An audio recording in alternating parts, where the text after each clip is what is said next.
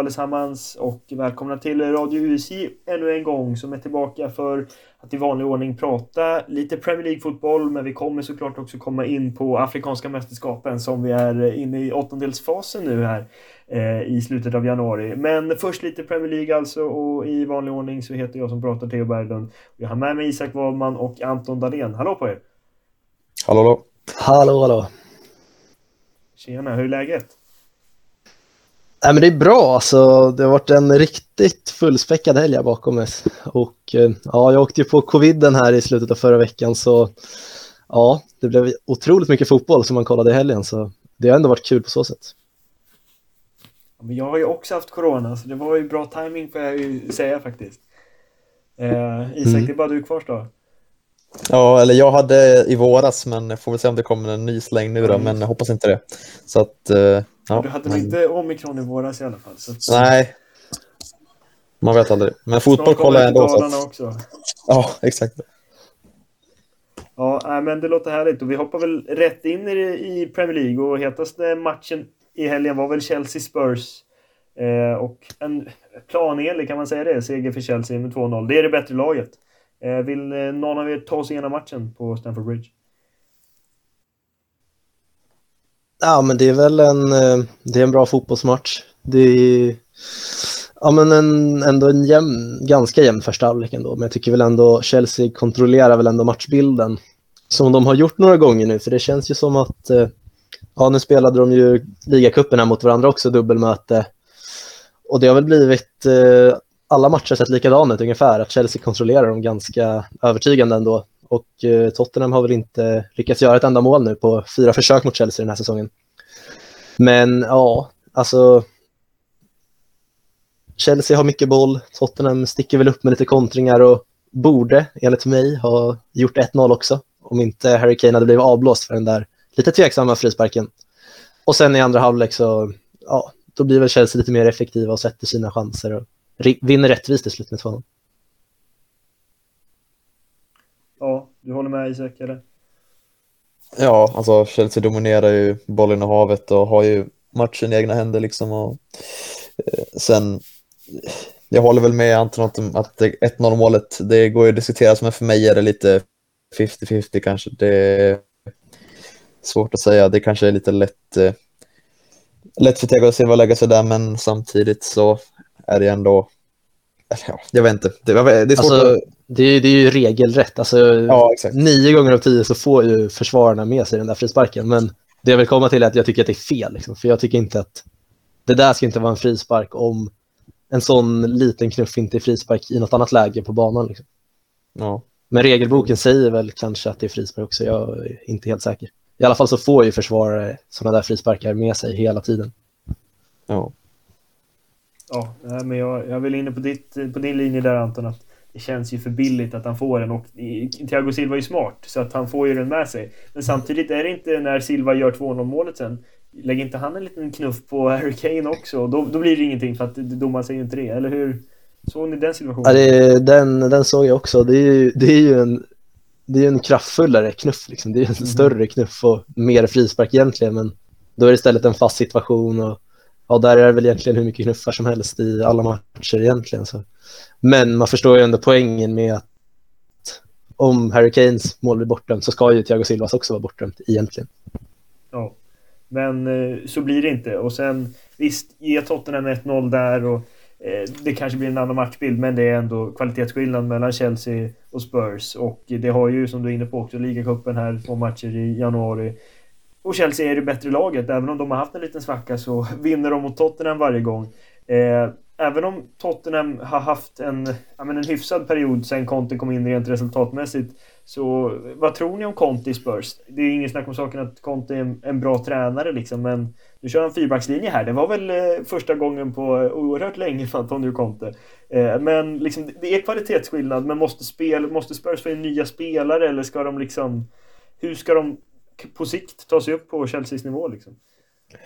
Ja, men det är väl det jag också är inne på. Alltså, de behö äh, Conte behöver sin typ av spelare liksom, med äh, wingback som kan slå inlägg och så kan äh, springa mycket och, ja, och sen liksom många de här stora tränarna behöver ju kunna sätta sin prägel på laget som vi varit inne med Ragnik förut och Conte. Det är väldigt liksom specifika spelstilar de har så att ja, alltså han är ju en otroligt skicklig tränare. Det är väl att han ska få in lite spelare som han eh, vill ha liksom. Men hittills har det inte blivit något, men det är väl Traore som verkar närmast. Får se om det blir något av det innan måndag. Ja, exakt. Deadline närmar sig och Traoré hade ju varit eh, jätteroligt att se i en annan miljö. Han eh, har ju något i sig, även om han inte alltid får ut något av det. Eh, men jag nämnde sexback, eller jag nämnde fyrbackslinjen, men det är nästan sexbackslinjen de körde med, med Ryan Sesson John och Doherty på, på kanterna. Det var ett tag sedan känns det som, som de liksom var, var heta. Eh, de eh, wingbacksen som de är i den här matchen då. Men ja, vad, vad säger vi om Chelsea då? Alltså, det är ju ett ett lag som absolut kvalitetsskillnad. De har ju en mycket starkare bänk. Alltså Mandy är borta på Afrikanska mästerskapen.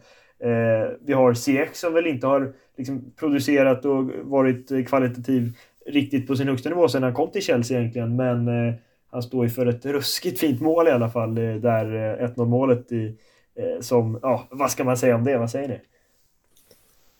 Ja, det, är, det är ett vackert mål och det är väl lite så som Ziyech som spelar också, att han, ja, men han slår till med de här drömmålen då och då och sen har han också matcher där han är liksom helt osynlig också. Så det är en, ja, men det är en riktig humörspelare enligt mig och kanske lite för ojämn för att egentligen vara en startspelare i Chelsea. Men det är väl inte jag rätt person att bedöma. Det är ju Tuchel som bestämmer det, men ja, jag vet inte. Chelsea känns väl lite det är på något sätt lite svårt att liksom sätta fingret på det, men det är något som inte stämmer. De, de får inte riktigt att klicka fullt ut och kanske har att göra med att Lukaku inte, inte riktigt är på den nivån som man kanske trodde för förhand. Ja, sen har det väl också med att eh, wingbacksen är borta nu. Det är liksom en stor del av deras eh, eh, spelsätt och två av deras viktigaste spelare, så det har väl med saken att göra. Men det, jag håller med att det känns som det är något som inte riktigt klickar och det, mycket möjligt att det är Lukaku också. Eh, men ja, det är ändå en komfortabel seger och det blickar väl uppåt. Jag vet inte hur deras spelschema ser ut framöver, men... Eh, de, de drar väl iväg på klubblags-VM? Ja, just det. Så är det ju såklart. Så jag tror de missar några matcher nu framöver också. Eller ja. alltså, miss, de, ja, det blir ju framflyttade de matcherna säkert. Ja, men ja, det är extra matcher för dem och det är väl inte jättekul liksom. För att klubblags jag vet inte hur högt eh, de rankar det i gruppen, liksom, men uh, hur viktigt de tycker det Men uh, ja, det blir lite surt för dem med ökad skaderisk och allting, men ja. Ändå, ändå, alltså det var ändå en viktig vinst för dem, för då, nu får de ändå ett litet avstånd ner till fjärdeplatsen. För om de vill säga att de hade förlorat mot Tottenham nu, då hade de ju lite dragit med i striden om Champions League-platserna där. Men nu skapar de ändå ett ganska tryggt avstånd upp, eller ner. Ja. Ja, nej, men det känns ju fortfarande som Chelsea verkligen är ett av de tre lagen som definitivt får Champions League-plats den här säsongen. Men om det är någonting kanske man ska peka på så är det väl individuella spelare som inte riktigt kommit upp i nivå som man kunde förvänta sig. Lukaku Eh, som inte har levererat och det har varit andra problem kring honom och, och Tuchel och så vidare. Men även liksom Mason Mount och eh, vad har vi mer? Kai Havertz är inte riktigt på den här högsta nivån som vi vet att de kan vara på. Alltså Callum Hudson-Odoi har väl heller aldrig riktigt varit den här toppspelaren som han kanske har potential att bli, men han har aldrig riktigt varit i, i Chelsea. Han får ju starta. Ziyech likadant, som inte riktigt är ja, inte liksom Champions League-vinnande nivå kanske. Och är det något i det? För ändå mittfältet tycker jag inte man kan klaga på med Jorginho och Kanté som inte startar idag, men och, och Kovacic som varit riktigt bra den här säsongen. Men är det inte de offensiva spelarna som liksom har i, lämnar lite i, i övrigt att önska så att säga? Håller ni med? Ja, ja det måste man väl ändå säga. Alltså, det känns ju som att um det är väl främst Lukaku som man, liksom, man vill se mer av. Som man, man vet att han, han har några nivåer till i sig. Det har vi ju sett i Inter, framförallt förra säsongen. De andra spelarna är, liksom, det är duktiga fotbollsspelare, men det är inga, det är inga spelare som man liksom, ja, men garanterat vet att den här spelaren håller på högsta nivån. Liksom. Men det finns ju helt klart mycket, mycket talang där och det finns ju en stor bredd också. De har ju flera att välja på där, på, speciellt på ytterpositionerna finns ju hur många alternativ som helst. Ja, och eh, som sagt viktig seger eh, Eh, för dem att på något sätt hänga med i titelstriden om den existerar överhuvudtaget. Men eh, viktig seger också för Liverpool som inte heller står för sin liksom bästa match den här säsongen? Eller vad, vad säger du Anton? Det är lite tveksamma mål och, och tveksamma straffsituationer även i den matchen mot Crystal Palace på Sellers Park. Vad säger du? Ja, verkligen. Det var inte en... Eh, det var ingen bländande insats direkt, men en otroligt konstig matchbild också för ja, men Liverpool går upp till 2-0 efter en halvtimme och den halvtimmen så är totalt dominerar de ju matchen. Crystal Palace lånar ju knappt bollen första halvtimmen. Mm. Men sen efter 2-0 målet så händer någonting och liksom, jag vet inte om det är att Liverpool slappnar av i kombination med att Crystal Palace vaknar till. Men det blir så konstigt för då, då ändras matchbilden helt och Crystal Palace liksom, ja, men står upp riktigt bra och liksom spelar fin fotboll, skapar mycket chanser och rättvist tidigt i andra halvlek reducerade till 1-2. Men ja, sen fortsätter det väl egentligen på samma sätt. Liverpool ser ju otroligt svaga ut i andra halvlek och om Crystal Palace hade varit lite mer effektiva och om inte Allison hade gjort en riktigt bra match med flera fina räddningar så alltså ett kryss hade inte varit orättvist i den här matchen. Det är en, Crystal Palace gör en riktigt bra match och ja, sen får vi ju på straffen där ja, men mot slutet och döda matchen där när Fabinho sätter dit 3-1. Ja, och det är ju två, två tveksamma mål ändå för Liverpool. För att visst, straffen går ju definitivt att diskutera, kanske ännu mer än situationen kring eh, Thiago Silva som vi pratade om. Eh, men också är inte Firmino offside vid andra Liverpool-målet och då blir det ju att, eh, jag kommer inte ihåg vem, vem det är nu, men flyttar över från eh, Oxlade Chamberlain, eh, mittbacken i, eller försvarsspelen i alla fall i, i Crystal Palace där. Eh, hade, skulle det varit offside? Vad säger du? Eh, den situationen missade jag faktiskt live när själva målet gjordes och ja, men allt sånt.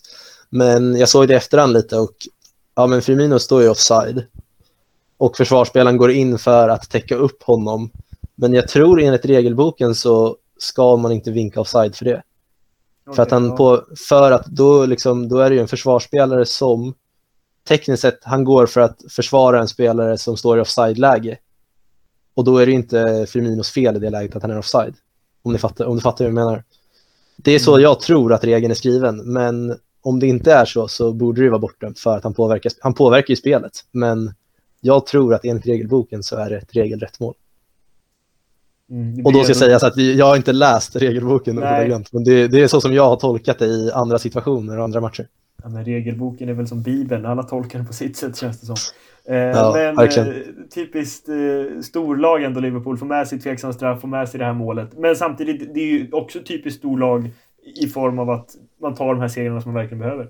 Eh, vad säger du Isak om, ska vi börja med den här situationen med Firmino och Oxlade Chamberlain? Ja, den har jag inte sett heller, men straffen kan jag i alla fall eh, ta vid. Alltså, Absolut. Det, alltså, det stämmer ju enligt regelboken också där. Det, men det, alltså, han kom, Jota kommer inte komma ikapp bollen på något sätt, men Goita fäller han ju ändå, så att det ska ju vara straff enligt reglerna. Så att eh, domaren följer ju bara boken liksom, så att eh, jag fattar ju varför han blåser straff, men det är ju det är lite, ja, man kan det diskutera. En, det är en tråkig, alltså om, jag, om det hade varit Liverpool som åkte på den straffen hade jag varit helt rasande. Om jag ja. Alltså det är ju en otroligt billig och tråkig straff att få emot sig. Men det, det är ju straff också enligt regelverket. Ja. Ja, nej, men det, det, är bara att instämma. Men Crystal Palace, alltså Liverpool var väldigt bra som du sa Anton i, i första 30 där liksom.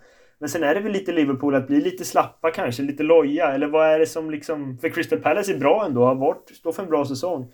Vad är det som gör, tror du, Anton då, som har fullt laget fullt den här säsongen då? Med, vad är det som gör att, att Crystal Palace ändå får komma in i matchen på det sättet?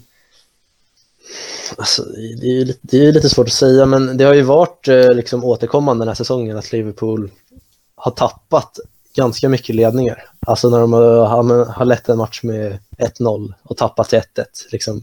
Det har hänt eh, flertalet gånger den här säsongen och det är inte riktigt, hör ju inte till vanligheten om man ser till Liverpool egentligen de senaste säsongerna så brukar det ändå, ja men om Liverpool leder med 2-0 då, då spikar de igen och vinner komfortabelt. Men jag vet inte om det har att göra med att man slappnar av och liksom vill bara spela av matchen istället för att försöka ja, men fortsätta anfalla, göra mer mål. Liksom. Att man blir lite passiva. Men eh, alltså, i just den här matchen så är det ju, så tror jag det främst beror på att Crystal Palace, alltså, de gör en riktigt bra andra halvlek. De spelar fin fotboll också. Jag tycker, alltså det är inte många lag som liksom har menar, lika, lika starka grunder i sitt liksom, uppbyggnadsspel, liksom, hur de vill spela fotboll. Så jag är mest eh, imponerad av Crystal Palace. Jag tycker de gör en otroligt bra match. Ja, och de utnyttjar väl det här också med, med liksom Liverpools höga backlinje som kan bli ett problem om, om det inte funkar så att säga. Alltså läge, eller målet och sen läget eh, där med när Alisson kastar in sig själv i stolpen som han är tvungen att göra. Eh, så ja, mm. men eh, är det liksom, ja, vad, vad, säger du Isak? Håller du med om, om Liverpool och Crystal, att det kanske är Crystal Palace som är bättre i den här matchen snarare än att det är Liverpool som går ner sig? Ja, jo, men jag tänker att det kanske är lite av båda. Liksom. Jag håller med att Liverpools höga backlinje kan bli väldigt sårbar. Kanske framförallt med Trent som egentligen mer agerar som en eh, mittfältare liksom, i grunden. Och det funkar ju oftast eh, med hans eh, fina inlägg och anfallsspel och bidrar ju otroligt mycket till det laget. Eh, samma med Robertson som är två i den här matchen. Så att, eh, eh, men ja, de spelar ju ganska riskfyllt på, på så sätt, men jag tycker ändå att Crystal Palace ska ändå ha mest credit för att den förändringen de har gjort sedan förra säsongen med Roy Hodgsons spelsystem och nu deras eh, eh, liksom, fotboll så ska de ha mycket komplimanger att de har liksom kunnat eh, anpassa sig till det så snabbt och liksom eh, göra det så bra som de gör. Lite på tal om den här höga backlinjen också. Liksom, jag tror aldrig att Klopp kommer sluta spela med en hö sån där hög backlinje. För det ger så jäkla mycket i Liverpools pressspel. Mm. Alltså att liksom, ja. ja. men trycka ner motståndarlaget och inte låta dem spela på massa ytor. Men eh, jag tänkte på det lite i den här matchen också. Det är, alltså pressspelet fungerar inte alls lika bra när Salah och Mané är borta. Även om man, man främst tänker på båda de två som ja, skickliga spelare med bollen så är, alltså båda de två, de kan ju Klopps pressspel utan till. De har spelat flera år nu i Liverpool och båda två är jäkligt bra pressspelare. Och med, ja i den här matchen var det väl Oxlade Chamberlain och eh, Jota istället. De är inte alls lika bra från de kantpositionerna i pressspelet. Ja, men, men intressant. Eh, och man kan ju prata defensivt hur mycket man vill med Liverpool, men det är också intressant att eh, Trent Alexander-Arnold, Salah och Robertson är topp tre i assistligan den här säsongen. Så att eh, det är imponerande. Ska vi säga några ord om... Ja, vi var inne på Crystal Palace som gör en bra säsong, men jag tänker Patrick Vieira var inte så nöjd efter matchen. Det är kanske det temperamentet man behöver om man ska stå upp mot de här stora lagen. Vad säger ni? Ni, ni håller med honom eller? I, i straffsituationen kanske framförallt. Ja, eller man fattar ju varför han är, varför ja, han är frustrerad. Liksom, så att, eh, och, han, alltså, han känns som en bra tränare. Liksom. Han har, han har liksom glöden han är, och han har sitt tänk liksom, som har funkat hittills. Och han har sina spelare som gör, gör det bra för honom. Så att, eh, ja, men han känns som en lovande tränare. Han har verkligen motbevisat eh, många liksom, för, med tanke på hans ganska oerfarna tränarkarriär. Så får man ändå ge liksom, starka fyra plus till den här säsongen. Absolut. Och eh, Liverpool tar tre viktiga poäng då. I deras del i jakten på Manchester City som har en match mer spelad. Men eh, den matchen blev ju bara ett kryss för eh, Manchester-laget. För de, eh, de kryssar mot eh, Southampton. Det är ju lite av en skräll. Även om City stod för en av de bästa insatserna den här säsongen. Eller vad var det Pep sa efteråt? Eh, men 1-1. City-övertag såklart. Eh, men eh, Southampton norpade en pinne här på, på Etihad. Det, eller på, nej, vad fan var de någonstans? Var de? Ja, de var på St. Marys. Ja, exakt, det var det. Det, det kändes fel. Eh, nej, men 1-1 i alla fall. Eh, vad säger ni om den matchen? Att City tappar poäng? Ja, jag vet inte. Alltså, de dominerar ju matchen och, eller ja, Southampton börjar bra. De får liksom momentum och Sen kvitterade City till slut då, men jag tycker Southampton de försvarar bra. Salisu gör en bra match. Walker Peters är tillbaka i form igen och liksom eh, som vi, alltså Southampton är också ett litet lag som gör det bättre än man trodde. Liksom. Hasenhüttel är en bra tränare. De har sitt ganska sammansvetsade lag eh, som de har. De har liksom samma grund i flera år nu och de står upp bra mot City och de, de får ju till sådana här matcher ibland. Men å andra sidan så får de till ganska horribla matcher ibland, typ när de förlorar med 9-0 ibland sådär mot Leicester och United. Och, så, men de gör en bra match och City ska ju bara vinna den här matchen. Så är det ju. Det är väl, eh, ja, man, man får inte tappa poäng i sådana här matcher om man ska vinna ligan, vilket jag ändå tror de kommer göra, men det, det är ju en bra present till Liverpool nu, för om de vinner sin hängmatch så är de bara sex poäng bakom och de ska mötas sen också, så att ja, det blir spännande. Om inte annat så, så livar det ju upp Premier League lite grann i alla fall. Exakt. Att man, man ser att City, ja men de är inte omöjliga, de kan tappa poäng de också liksom. Att det, ja men det, det hettar till lite grann ändå i toppstriden skulle jag säga. Även, ja, om, även om Liverpool är en bit bakom så ger det nog ändå lite hopp till, ja men Liverpool i alla fall och kanske även Chelsea att det är inte helt kört än.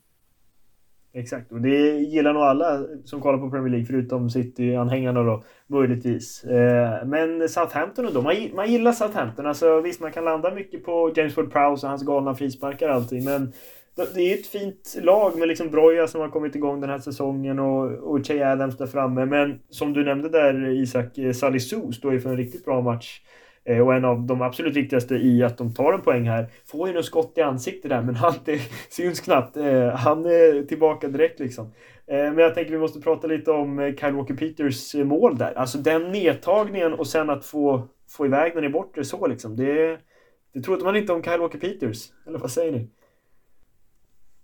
Nej, men ja, deras eh, ytterbackar har varit bra den här säsongen. Livramento nu i början, sen har Walker Peters kommit igång igen. Och, ja, som du säger, det är ett trevligt lag att kolla på. De har lite av allt liksom, som man kan gilla. Eh, ja.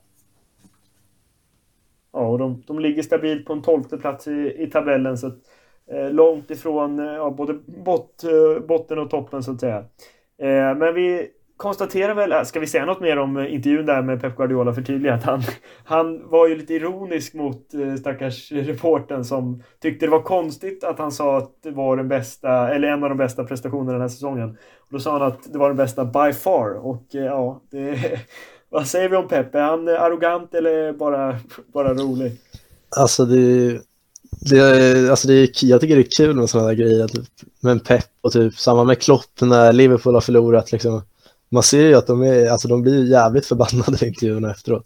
Och det är ändå lite kul att de, ja men visst de är så tränade i media och allting och oftast gör det fläckfritt men att ja, de är ändå människor liksom. De, de är inte glada när deras lag har tappat poäng eller förlorat eller vad det nu är.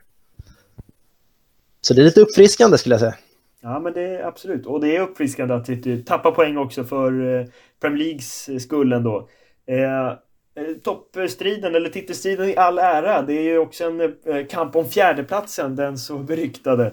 Eh, och där var det ju Manchester United mot West Ham United och det blev till slut Fergie Time som liksom avgjorde den här matchen. För det var inte, var inte den bästa matchen man sett, in, eller liksom underhållningsvärdet i den så att säga. Men vi hoppar raskt dit då och konstaterar att Manchester United vinner efter mål av Rashford som har kommit igång lite nu på slutet. Isak, vill du ta oss igenom den här matchen eller? Ja, um, ja men som du säger, det var en ganska tråkig match. Liksom. Uh, det hände inte så mycket. Jag hade förväntat mig ganska sprakande tillställning med tanke på Bowen och grabbarna och vad de har gjort.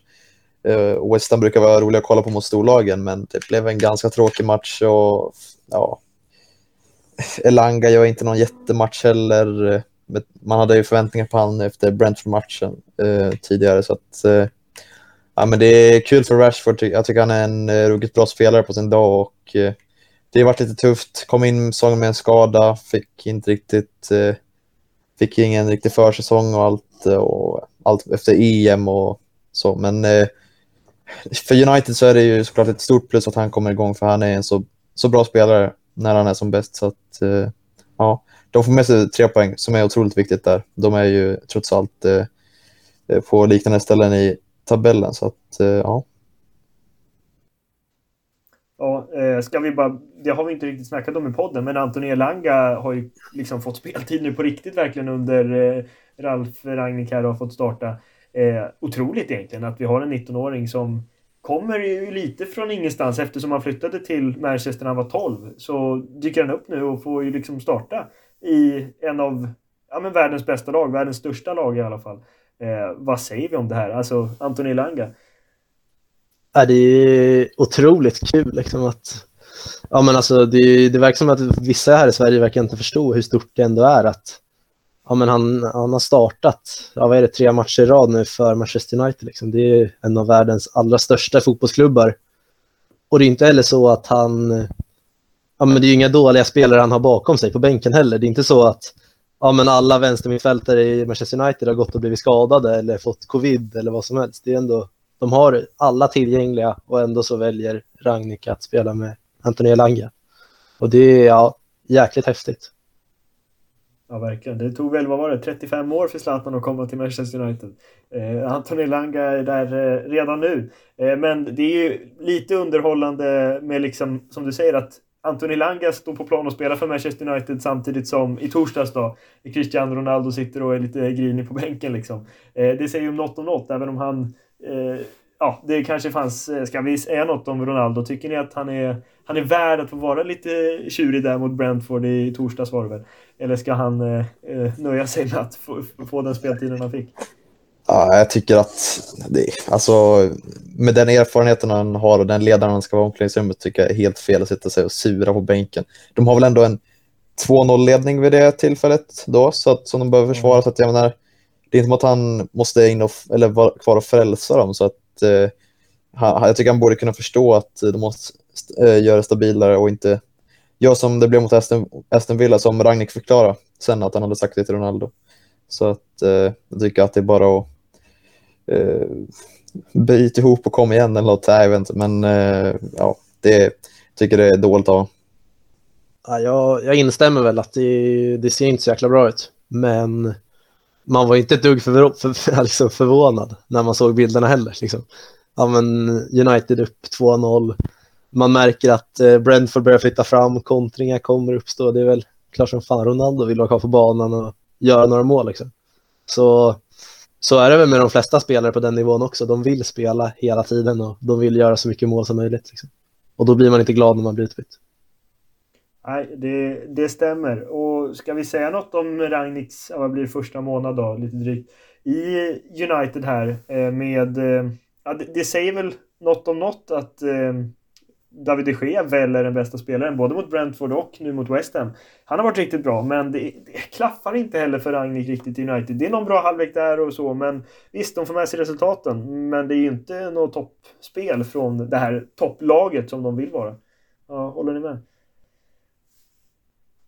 jag håller väl med. Det är väl resultatmässigt har det väl ändå varit helt okej. De har ju, tror de, bara förlorat en match i ligan i alla fall. Mot Wolves tror jag det var.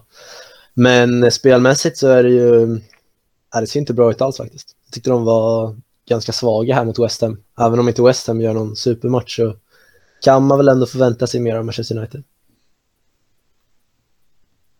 Ja, eh, det, det är inte perfekt för, eh, för Manchester United, men de får väl vara glada åt Anthony Elanga. West Ham som du säger i den här matchen är ju inte eh, allt för... Eh, de har ju inte sin, sin bästa match så att säga. Eh, men de hänger ändå med, ligger, ligger femma nu. Det, det, finns en känsla av att West Ham kommer göra det bra under hela säsongen, men liksom kommer, som likt för Leicester de två tidigare säsongerna här, landa på en femteplats. Eh, eventuellt inte ens nå Europaspel. Men ändå en hedersam in, insats här med, med Moyes. Vad tror du, Anton? Tror du, tror du inte att Arsenal, Tottenham, United blir de större lagen till slut även för, för West Ham? Jo, det får man väl ändå säga. Alltså, men det är väl lite vad man kan förvänta sig av West Ham också. Alltså de, med det spelarmaterialet, liksom, de, de ska egentligen inte kunna komma topp fyra, men de har gjort det bra nu i inledningen. Men jag tror väl tyvärr att ja, de hamnar väl precis utanför när vi summerar säsongen sen. Mm. Eh, risk för det för West Ham. Vi ska, vi ska väl säga, vi var inne lite på matchen där United-Brentford i, eh, i torsdags var det väl, men eh, Eh, då hade vi tre svenskar från start i Premier League. Jag vet inte när det hände senast, men med eh, Pontus Jansson, Anton Elanga och Victor Nilsson Lindelöf. Den sistnämnda var ju tyvärr inte med nu mot eh, eh West Ham här med tanke på den tråkiga incidenten och deras inbrott där eh, under matchen mot Brentford. Då. Eh, tråkigt såklart och det är väl inte mycket annat än att konstatera att eh, ja, det är väldigt förargligt och, och hemskt att eh, det inträffar sånt, men hoppas att eh, Victor Nilsson Lindelöf kan eh, eh, vara tillbaka bra i, bra i spel snart och att det då betyder att det är bra för familjen också. Eh, vi rör väl oss vidare till, eh, ja vi tar väl oss till sjätteplacerade då, Arsenal just nu Isak. Eh, inte någon jätteinsats mot Burnley i helgen heller. Nej, alltså man kontrollerar ju bollen i havet och äger ju matchen totalt. Men alltså, det är ju svårt att spela mot Burnley. Det har ju visat sig förut mot eh, eh smålagen också. Alltså, de sitter ju kompakt och det är svårt att skicka in bollar bakom för Martinelli att springa på. Liksom, man får lov att passa i sidled och då eh, blir det svårt. Alltså. Eh, man luckrar väl upp någon gång, men det, det, bollarna sitter inte riktigt. Och, ja, eh, det är väl sådana insatser som händer eh, nu och då, men får hoppas att det inte blir några liksom, eh, långvariga effekter av just den matchen. Men ja, det är surt.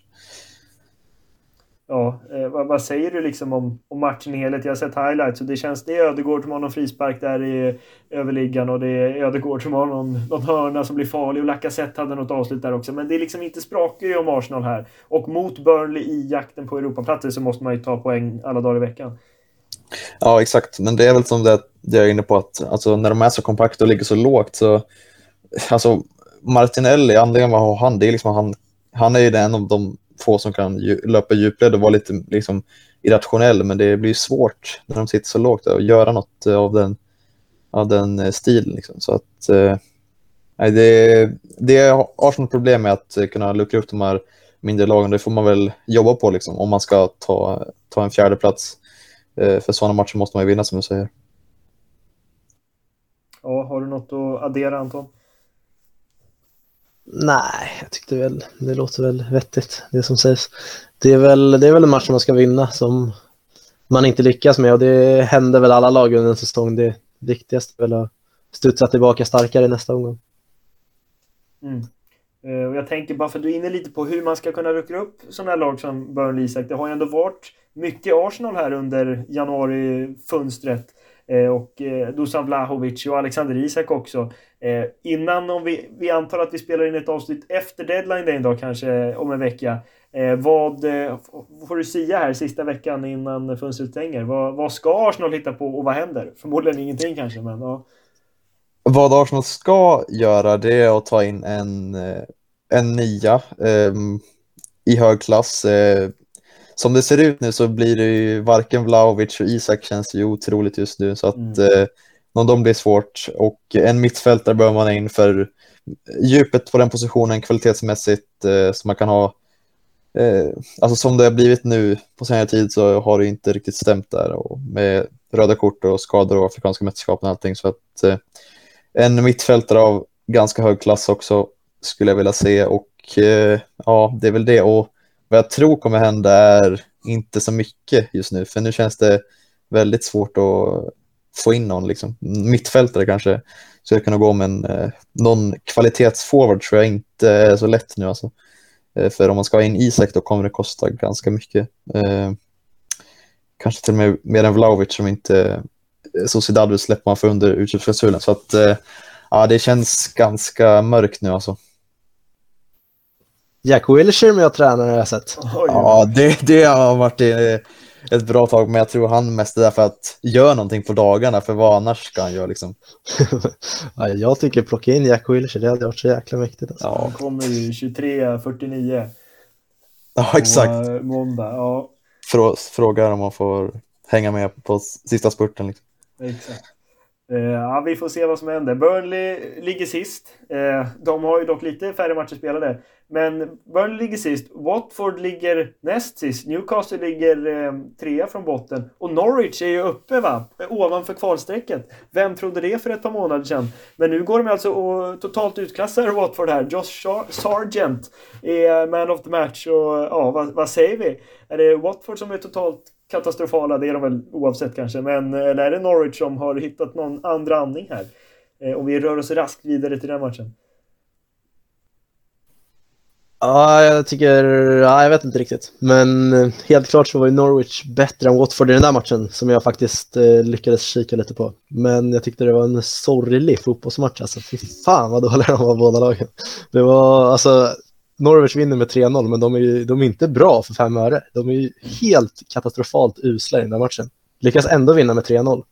Men jag vet inte hur det kan vara så dålig kvalitet på en fotbollsmatch i Premier League. Alltså det, var, det var en av de sämsta matcherna jag sett. Om man ser kvalitetsmässigt. Så, alltså hur man hanterar bollen i ja, men individuella misstag och sådana grejer. Men sen var det väl en hel del kämpaglöd i alla fall från Norwich och det är väl därför de vinner. Ja, den matchen, alltså jag är ju otroligt eh, bedrövad efter den matchen. Jag hade ju Emmanuel Denis som kapten i eh, fantasy med tanke på att de skulle möta Norwich och Burnley. Så att eh, ja, det är totalt mörker den matchen, minus två på den. Som tur är så triple cap är inte andra, men eh, det, det är väl det jag har att ta med från den matchen. Och det, ja, som Anton säger, det är en jävligt dålig fotbollsmatch. Sorgligt som fan alltså. Nu kom jag på, det var därför jag kollade på den här matchen. För ja, jag har ju tagit in Joshua King i mitt fantasylag och han, han gjorde mig besviken också. Men man gläds ju åt att de flesta andra i spelet sitter med Emanuel Dennis. Ja, som tur levererade med andra spelare så att det är väl inte totalt mörker overall, men eh, den matchen är så sorglig så att det, man kan inte sätta ord på det. Mm -hmm. Jag kör ju faktiskt inte fantasy så det kanske jag ska vara glad för. Och så länge jag inte sätter Emanuel Dennis, det är totalt mörker och han blir alltså utvisad och förlorar 3-0 mot Norwich. Eh, ja, det blir ju inte så mycket värre Isak. Så, så långt jag förstått, även om jag inte kör eh, fantasy. Men eh, vad tror ni? Klarar, klarar sig Norwich eller klarar sig Watford? Vi, vad har vi på bottenstriden? Alltså Norwich, Newcastle, Everton också då. Watford, Burnley, alla de där lagen känns ju deppiga alltså. Håller ni med? Ja, det är otroligt deppiga lag där nere i botten just nu. Det är, det är, man, man kan inte liksom se något... Ja, men man, det är inget lag som man blir imponerad av heller som bara, ja men de här kommer börja ta poäng för spelet ser bra ut. Det är i alla fall de fyra längst ner i botten så ja, det viktiga blir väl att vinna matcherna mot varandra liksom, när de möts internt för jag har svårt att se att något av de lagen ska sno överdrivet mycket poäng från lag högre upp i tabellen. Men Watford ser ut att ta in Roy Hodgson nu och det känns... Exakt. Äh, bara på grund av det så tror jag nog lite extra på Watford att de ska klara av det till slut. Mm. Det, ja, fan håller med. Alltså, Roy Hodgson är så jävla mäktig coach. Alltså. Man trodde att det var, han var borta för gott, liksom. det kändes verkligen så. Men eh, han kommer in när det behövs som mest. Och, ja, ingen Big Sam för Watford eh, eller Nigel Pearson, men eh, Hodgson blir det. Och det blir kul att se. Det, han är en mycket tränare. Är han ja, officiell eller? Jag tror, att, jag tror att det var typ, alltså det är inte officiellt officiellt, men att det, det ska vara klart enligt många källor. Liksom. Ja, och då seglar ju Watford seglar ju upp som en eh, liten favorit där i bottenstriden. Då, så jag tror jag börjar heja på Watford nu. Ja. Ja, annars är det väl eh, Newcastle som kanske kan köpa sig ur, eller det kanske de inte kan eh, oavsett. De köper, de köper sig inte bäst, bra spelare, de köper andra lagets bästa spelare, eh, Burnleys eh, forward Chris Wood med andra ord. Eh, men eh, ja, vi tar väl oss vidare då när vi pratar om deppiga lag. Everton förlorar mot Aston Villa med 1-0 på Goodison Park. Eh, ja, vad ska man säga? Duncan Ferguson tränade. Han gillar vi ändå. Ja, han köpte ju öl till supporterna. Det var ju fan Exakt. bra i alla fall. Det var ju något han gjorde. Ja, men han men, är en riktig klubbikon liksom. Så att eh, det är väl för mig är det liksom det de behöver. De behöver någon som kan klubben, som är passionerad. Och han, alltså, han har ju fansen bakom sig redan med tanke på vad han har gjort liksom, i klubben. Så att, eh, och han har gjort det helt okej okay förr som interimtränare när han gick runt och utan kavaj med skjort, blöt skjorta liksom, på sidlinjen mot eh, Paul Trafford eller vad det var för några år sedan. Så att, eh, eh ja, jag skulle gärna vilja se kanske han och Wayne Rooney som ett radarpar i Evertons tränarstab. Men eh, frågan är om, vill, om Rooney vill eh, lämna Derby-projektet, eh, att hålla dem kvar. Det får vi se. Men det är ett tragiskt lag just nu alltså, Everton. Ja, verkligen. Om Rooney misslyckas kanske med Derby så Exakt. Mäktig duo ändå. Wayne Rooney ja. och Duncan Ferguson står där. Eh, på superkompakta Goodison Park som de inte får ha kvar så länge till. Men ja, vad, vad ska man säga om Everton? Eh, Aston Villa är ju, är ju bra nu för tiden, men eh, det, det är inte ett lag som är... Ja, det är inte något av de absoluta topplagen som kommer på besök. Ändå så är det Eh, en, en förlust här och det, ja, det är bara deppigt känns det som hos Everton. De har ju kickat Rafa Benitez då, eh, om vi inte sagt det sen, sen senaste podden och de eh, har ju eh, gjort sig av med, vad heter han, Marcel Brands där också. Det var ju för att gå mer på Benitez-spåret men eh, Moshiri har det jobbigt just nu med Duncan Ferguson som, som står där. Eh, vem tror ni? Tror ni det blir Wayne Rooney eller är det någon annan som är mer rimlig kanske? No, jag, vet, jag har inte hängt med jättemycket på tränarrykten där för Everton, men Wayne Rooney känns ju ändå som ett ja, men halvspännande alternativ. Då. Han har gjort det bra i Derby. Han är ju från Liverpool och Everton är moderklubben, så självklart så om de kommer upp med ett bra erbjudande till han så har väl han svårt att säga nej när Everton är i den här sitsen också. För han, ja, men han vill väl så gott som han kan hjälpa Everton att inte åka ur. För det är ändå det vi pratar om just nu, för de är ju med i botten ändå. Ja. Eh, men eh, vi konstaterar väl att Aston Villa vinner med 1-0. Aston Villa ser ändå trevlig ut med Filip Coutinho som kommit in här. Eh, Buendia gör målet. Eh, Jacob Rans eh, noterade, jag såg inte matchen, men noterade ju att han inte hade någon, eh, några tröjnummer vid målfirandet. Och det var ju då för att han eh, slets av sig tröjan, men de hade inte någon andra tröja att planera där. Eh, för eh, ynglingen Ramsey som gjort det väldigt bra på sistone eh, i, i Premier League så. Men eh, ja, stabil seger för Aston Villa som också är långt ifrån eh, toppen och botten, eh, eh vilket väl ändå är, är bra för dem. Eh, ska vi ta de sista matcherna här också då? Eh, Leeds-Newcastle 0-1. Viktig seger för Newcastle i botten. Ja, jag såg inte matchen men eh, jag har sett Junior Shelvis frispark eh, och det är väl kul när han får pricka in dem men det var ju inte så snygg frispark, det kan man inte säga. Och... Tavla väl eller? Ja, det är tavla av Melier. Som jag sett att du inte är så... Eh, Nej, Melier alltså, fy fan vad man är trött på den där jäk... Alltså, okej, okay, han är 21 år, men alltså, har vi sett en sämre Premier League-målvakt? Han gör miss... Alltså, jag, jag, jag, jag alltså. nej, han, han gör sjuka räddningar ibland, men det är så mycket tavlor. Alltså, han är så ojämn. Jag, jag, som fotbollstittare, jag vill ha en stabil målis. Jag kan ju ibland bli arg på Alisson när han ska gå ut och göra någon jävla, ja, jag vet inte vad. Jag vill ha en, jag vill ha en mål som är stabil och gör, han räddar de skotten han ska rädda och sen, ja, ibland släpper man in någon kasse där. Ja, jag blir trött på Melier, alltså jag tycker han gör så mycket misstag. Ja, nej men ja, ja. ja alltså jag såg inte matchen då, men eh, ja, det är otroligt viktiga poäng för Newcastle, för någon gång måste de ju ta den här trean och för en gång skulle så tappar de inte en ledning heller. Eh, så att eh, det är positivt för dem. Och får se nu. De har tid på sig att få in några värvningar nu om de lyckas med det. Någon mittfältare och någon mittback kanske och kanske en vänsterback optimalt. Men ja, det känns som att det är spontant lite segt för dem eh, på marknaden. Eh, ja, när de skulle värva Hugo Ekitike från eh, Rennes, eller Rennes, jag vet inte. Ehm, de inkluderar ändå en bonus med de skulle få extra pengar ifall Newcastle skulle vinna Champions League. Och, eh, och då tyckte jag att eh, sportchef att det var lite orealistiskt eh, att kräva. Så att eh, ja, det, de försöker med näbbar och klor att få in dem, men det blir svårt. Ja. Jag, vet inte, jag vet inte hur det var för er, men där 16-0-0 matcherna där på lördagen. De var så jävla deppiga allihopa. Typ. Jag ja, kommer, började med Manchester United, West Ham. Ja. Otroligt tråkig första halvlek byta över till Leeds, Newcastle, tänker bara med lite kämpaglöd här, bottenstriden. Ja, den var ännu sämre. Och då byter man över till Brentford Wolves. Då är det någon jävla spelavbrott för att det är någon drönare som flyger runt inne på arenan. Så det, ja, det var så jäkla deppigt alltså. Och då kommer du från fredagen med liksom eh, Watford Norwich. eh, då är du på bottennivån här alltså. Ja, verkligen. Ja. Men, ja. Inget sprakande helger egentligen. Nej, men vi, vi, får vara glada för att eh, John Joselvi är målen då och Newcastles ja. blott andra seger. Eh, det krävs kanske Melier i målet för att John Joselvi ska mål på frispark. Eh, men vinst där för Newcastle och ska vi ta, eh, är Wolves, eh, Wolves match här mot eh, Brentford den sista vi har kvar här? Nej, vi har Leicester-Brighton också, men vi kan väl ta eh, Wolves seger då mot Brentford och drönarincidenten. Eh, vem vill ta oss igenom? Anton, du var ju het där. det har varit mycket drönare senaste tiden också i Sverige, apropå något helt annat. Men eh, vad hände där egentligen? Alltså, så som jag förstår det så, jag slog liksom över precis när de höll på och hade stoppat spelet, men tydligen har det kommit in en drönare inne på arenan. Så får det inte vara. De stoppar spelet tills den försvinner på något sätt. Jag fattar inte riktigt vad som hände. Det blir i alla fall eh, 19 tilläggsminuter i första halvlek.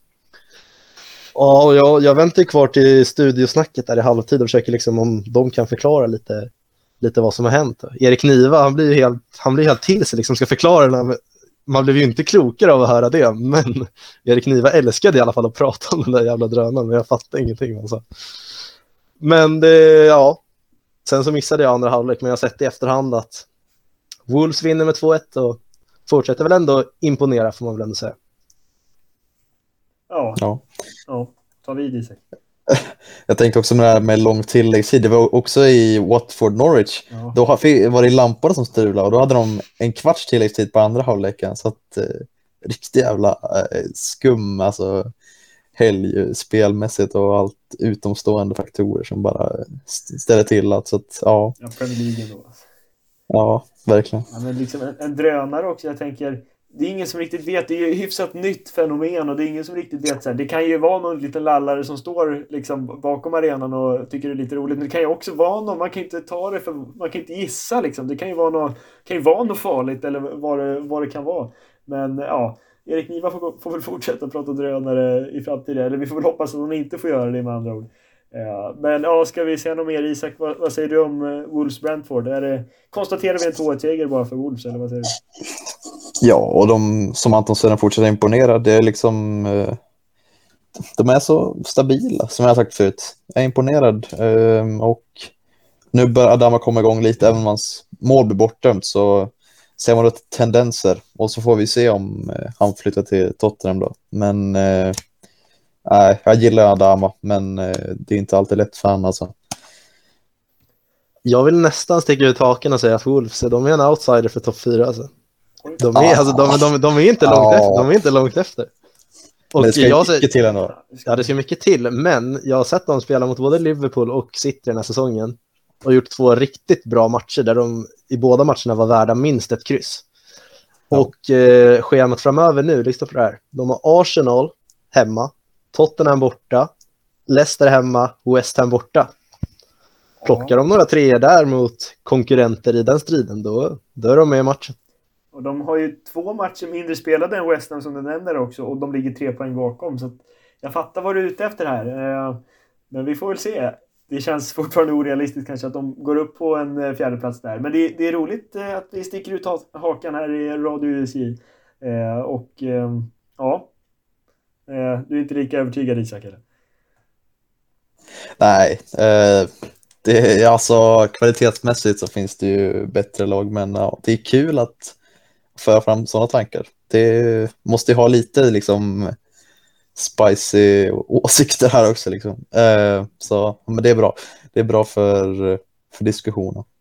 Ja, eh, det, det låter bra. Vi får se om vi har några eh, spicy åsikter om eh, Leicester-Brighton också. Apropå stabila mittenlag som kanske, kanske kan nå eh, topp fyra, eller vad säger vi? Björn Hamberg eh, var huvudtränare för att eh, Potter... Eh, hade, han, vad var han? Hade han corona eller hur? Nej, covid. Ja, Ja. det var ju inte så oväntat nu för tiden tyvärr. Eh, men 1-1, ja vad, vad ska man säga? Stabil, stabil match rent resultatmässigt kanske. Ja, jag är än en gång inne på fantasy-spåret. Patso Daka i mål. Jag har han så att eh, det noterar jag från matchen och eh, men Kompensationen. För, ja, exakt. eller det blev mer minus, eller jag vet inte hur det, hur det funkar exakt. Men det kändes Ja, ja, men större nederlag. Att rött kort och 3-0 förlust än ett mål och kryss kanske. Hur som helst, ja, skick, skickligt med Patson Daka, det ska du ha. Ja, eh, Brighton kryssar igen 1-1 eh, som man har sett tusentals gånger nu känns det som. Och, ja, Leicester, det känns som att de har inte den där lilla edgen att kunna stänga ner matcher liksom. Som vi såg mot Tottenham med eh, den comebacken och nu eh, mot eh, eh, Brighton. Så att de kan aldrig riktigt eh, ta tag i en match och liksom spela av den. Liksom. Det ska alltid bli något krux känns det som. Ja, vad, vad säger du Anton? Såg du matchen eh, Leicester-Brighton? Ja, det blev ju lite, ehm, man hoppar lite fram och tillbaka där mellan, ja det blev väl Arsenal, Burnley och Leicester Brighton där på andra skärmen när man har Liverpool på stora tvn liksom. Men nej, det var väl en, det var väl en jämn match så som jag, så som jag uppfattar det. Men ja, jag vet inte. Brighton tycker jag ändå har gjort det bra på sistone. Jag tycker varje gång jag har sett Brighton spela i alla fall, även om de spelar 1-1 hela tiden känns det som, så tycker jag ändå att de, eh, det är alltid bra prestationer. Jag tänker speciellt på Chelsea-matchen där, när jag tycker de, de är bättre än Chelsea hela matchen igenom egentligen. men får också med sig 1-1 där. Men, nej, det är väl 1-1 så det är väl det man kunde förvänta sig. Ja, det är ju sjukt hur mycket kryss de har Brighton alltså. 12 stycken! Det är, eh, imponerande nästan att de alltid lyckas pricka in det där eh, kryssresultatet. Eh, Leicester, är det lite av en flopp den här säsongen med tanke på att de har varit eh, femma väl de två senaste? Nu ligger de tia och de kommer inte nå topp fyra i alla fall. Eh, men, eller vad säger vi? Är, är det kanske ett rimligt lite tillbakagångsår för att kunna ta sig vidare här? Du får in Patson Daka i laget till exempel. Eller vad tror ni om Leicester? Ja, ja, det är så svårt att säga tycker jag. Jag vet inte, de... Känns väl som att det är försvarsspelet som fortfarande är lite... Det är väl det som också gör att de inte riktigt flyger framåt heller, för att försvarsspelet inte sitter alls. Så det blir... känns som att de inte, de är inte trygga i sitt egna spel just nu. Och det... Ja, det är lite svårt att säga vad man ska göra åt det också, men de har väl inte... Jag vet inte riktigt. Nu har de ju en del spelare borta på Afghan också väl. Ndidi är väl i alla fall borta. Han är Ja, ganska viktig. Nacho också. Och Inacho också. Ja. Men de åkte väl ut nu i Nigeria så de kommer väl tillbaka. Mm, så kan det nog vara. Eh, ja. Ja, eh, vi närmar oss timmen inspelad så vi avslutar väl med lite Afcon då för att eh, det har ju kommit igång verkligen här. Vi är inne i åttondelsfinalstadiet eh, som du är inne på. Nigeria förlorar mot Tunisien. Det är ändå anmärkningsvärt ändå. Vi hoppar rä- rä- rätt över här. Ja, eh, Ja, verkligen. En riktig skräll. Rikt, riktig skräll. Alltså Tunisien var ju ändå VM tänker jag 2018. Men Nigeria är ju det bättre laget. Ja, Tunisien, de har inte rosat marknaden hittills Nej. i Afrikanska mästerskapen. Man kom, jag tror väl att det var de som var inblandade i den där matchen när domaren blåste av flera gånger för tidigt. ja. Och Tunisien blev helt vansinniga. Men... Ja, här ser jag nu. De gick vidare som eh, på tre poäng. Tredje plats i gruppen gick de vidare till slutspelet. Så. Om man ser till hur de har presterat under den här turneringen så var det ändå en skräll. Men Efter Mali och sant. Gambia. Det är, det är sant. ja, det är inte starkt, men ja, det är väl eh, Alex Iwobi som får ta på sig den där förlusten när han blir inbytt i, ja, jag vet inte. Jag tror han blev inbytt i 60 minuten kanske efter timmen spelad. Direkt rött kort i 66 minuten, då. sex minuter inne på banan. Och efter det så kommer väl inte Nigeria med så mycket mer och blir väl en ganska säker vinst ändå för Tunisien.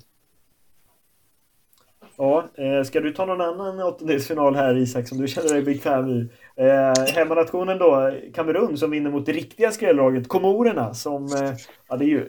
Vad ska man börja i den matchen? Du får köra. ja, men ja. Det, man förväntar ju ändå sig att de ska vinna med tanke på förutsättningarna inför. Eh, Komorernas tre målvakter är borta i covid och skador och sånt. Så att eh, de får ställa in sin 172 centimeter långa vänsterback i mål.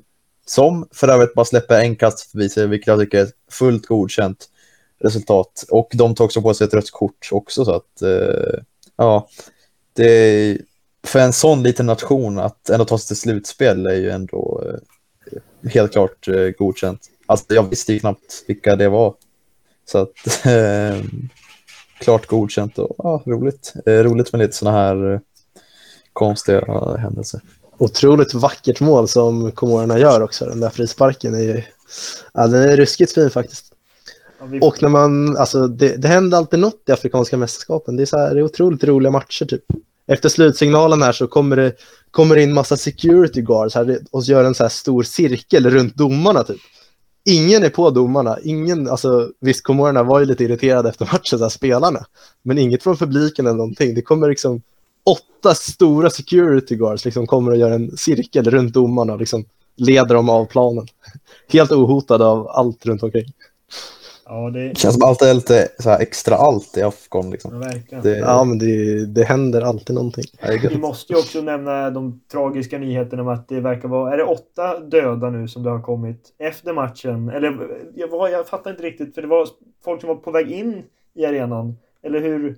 Det blev, ett, ja, det blev trängsel i alla fall utanför arenan. Eh, Kamerun, eh, Komorerna då. Och eh, folk klämdes väl ihjäl, vilket såklart är fruktansvärt tragiskt. Eh, så att, ja. Det är det tråkiga man får ta med sig från Afghan, men det händer mycket roligt också. Jag gjorde en snabbgoogling här på Komorerna. Det bor inte ens en miljon i landet liksom. Det är det är på Islands nivå nästan. Ja, Det, typ, alltså. det, det är en, också, det är, alltså det är lite människor och det är en jäkligt litet land också. Det är liksom en, det är en liten miniö som ligger norr om Madagaskar. Som tydligen är det, alltså det är lika stort som Gotland. Typ. liksom. Ja, det är... Men Okej, har kanske de lite, någon, lite eh, överdrivet, men alltså typ som Gotland. Men har de någon liksom europeisk, eller någon spelare i de europeiska ligorna eller är det bara... Det är en spelare som jag känner igen sedan tidigare det är, vad fan heter den? Just det, Bashirou som har spelat i Bashir. Malmö. Okej. Ja, Malmö, Östersund. Östersund. Ja. Ja, Han spelar på in i mittfältet där. just det. Ja, men det... Annars så, så som jag kollade upp igår så var det väl mycket, ja men franska andra ligan liksom. Det är väl många afrikanska, de lär ju ha stängt ner sin liga nästan, för franska andra ligan känns som ett riktigt, ja men Afcon-drabbad liga just nu. Av det jag har sett i alla fall. Ja, där är inte covid man får ställa upp matcher för. Det eh, spelare som drar till Komorerna och annat. Vi måste ju fråga, är, eh, nu kan jag inte uttala spelarens namn här, men Komorernas mål i den här matchen, är hans mål snyggare eller är Ziyechs mål snyggare mot eh, Tottenham? Får vi ha någon slags omröstning här? Vad säger ni? Jag röstar, jag röstar på Yusuf. Yusuf, vad säger man? Ja, Ja, ja, skitsamma. Komorerna. Ja, ja men jag, jag röstar på Komorernas spelare. Ja, jag har inte hunnit sett eh, deras mål, alltså, jag får ju lov att säga Ziyech då. Alltså, det var ju otroligt snyggt så att... eh, Eh, ja. Ja, jag, jag säger också Ziyech, även om det blir en märklig omröstning när du inte har sett målet. Men ja, eh, så Ja. är det. Vi, vi konstaterar att eh, det har ju spelats hälften av eh, åttondelsfinalerna. Just nu så är det väl eh, Senegal Kap Verde. Hur går det där? Eller? Kan ta en snabb. Det är 0 det är 0-0, halvtid. Mhm. Apropå Kap Verde har dragit på sig, Ja. det är rött kort på Kap Verde. Det blir Mm. rött kort i alla tidigare åttondelsfinaler. Så att eh, det går vilt till med andra ord. Eh, ska vi dra några liksom, eh, anmärkningsvärda resultat från gruppspelet också? Alltså grupp A, att Kamerun tar sig vidare eh, för eh, Burkina Faso, Kap Verde och Etiopien. Ja, vad ska man säga? Det, det känns väl rimligt. Eh, men vidare då eh, i grupp B, Senegal går vidare eh, framför mindre välkända lag. Men grupp C, där är det ju en stor skräll. Marocko vinner, inget konstigt med det kanske. Gabon tvåa utan Aubameyang av förklarliga skäl.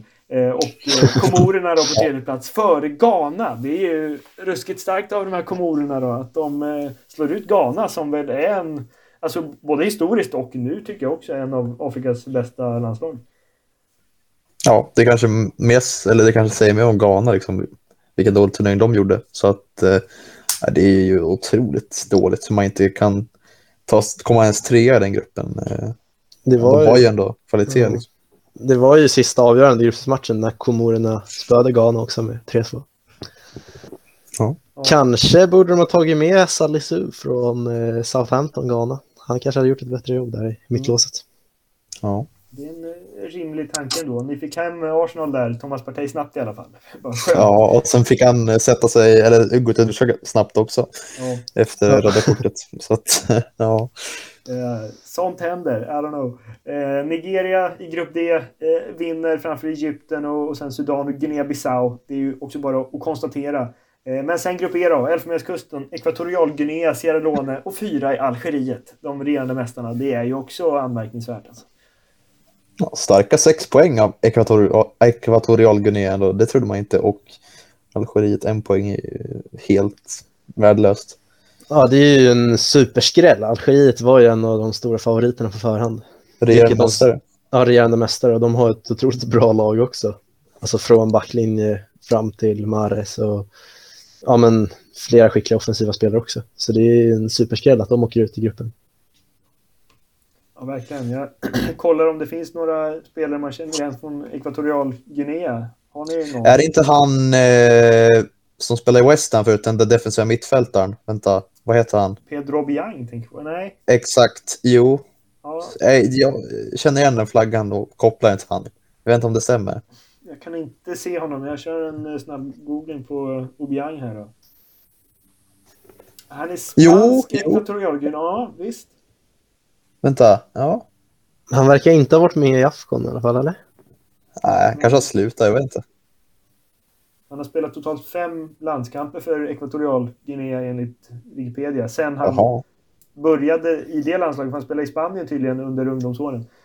Rörigt, men eh, inget eh, Mm. Afcon vad det verkar för Pedro Biang. Men eh, Ekvatorialguinea eh, vidare från den gruppen alltså. Och vi kan väl ta eh, sista gruppen också med Mali, Gambia, Tunisien och Mauretanien som jag var inne på där. Stackars Mauretanien. Det är idel förluster. De gjorde inte ett enda mål. Men eh, så, kan det, så kan det gå.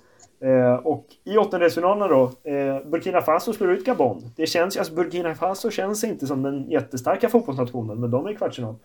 Eh, vad säger ni om det? Ja, de, kommer, de kommer ju gå till semi nu. De kommer ju ta Tunisien i kvartsfinalen. Burkina Faso, det är, de, de, är, de har haft några roliga matcher. För jag tror det var... Ja, det var ju de som var i Kameruns grupp där.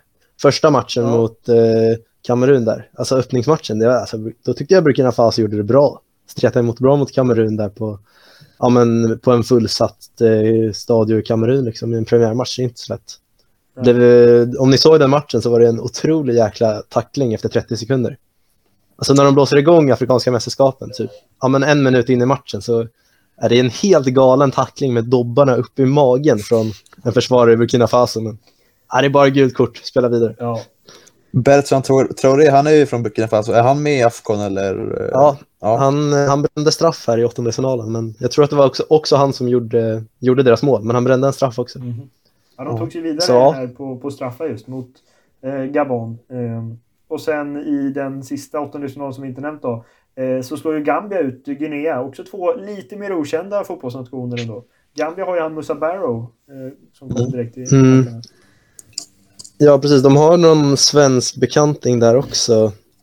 Är det han Men- Jallow? Eller? Ja, det, Ja, jag vet, alltså de har någon...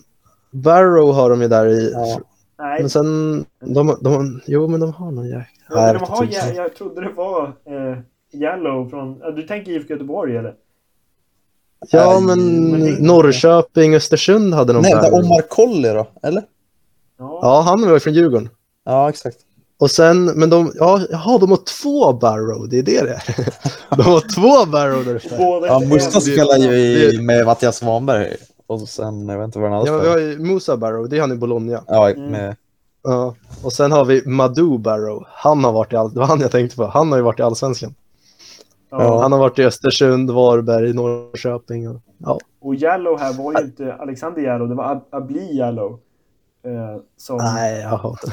Alltså, det, det är många som heter samma namn. Eh, alltså, det är många liksom Traore och Barrow. Det, alltså, det är många som har samma namn, så det är lätt att blanda ihop det där. Guinea, Guinea ska sägas att den här matchen kollar jag på. Guinea är, to- är totalt överlägsna i hela matchen.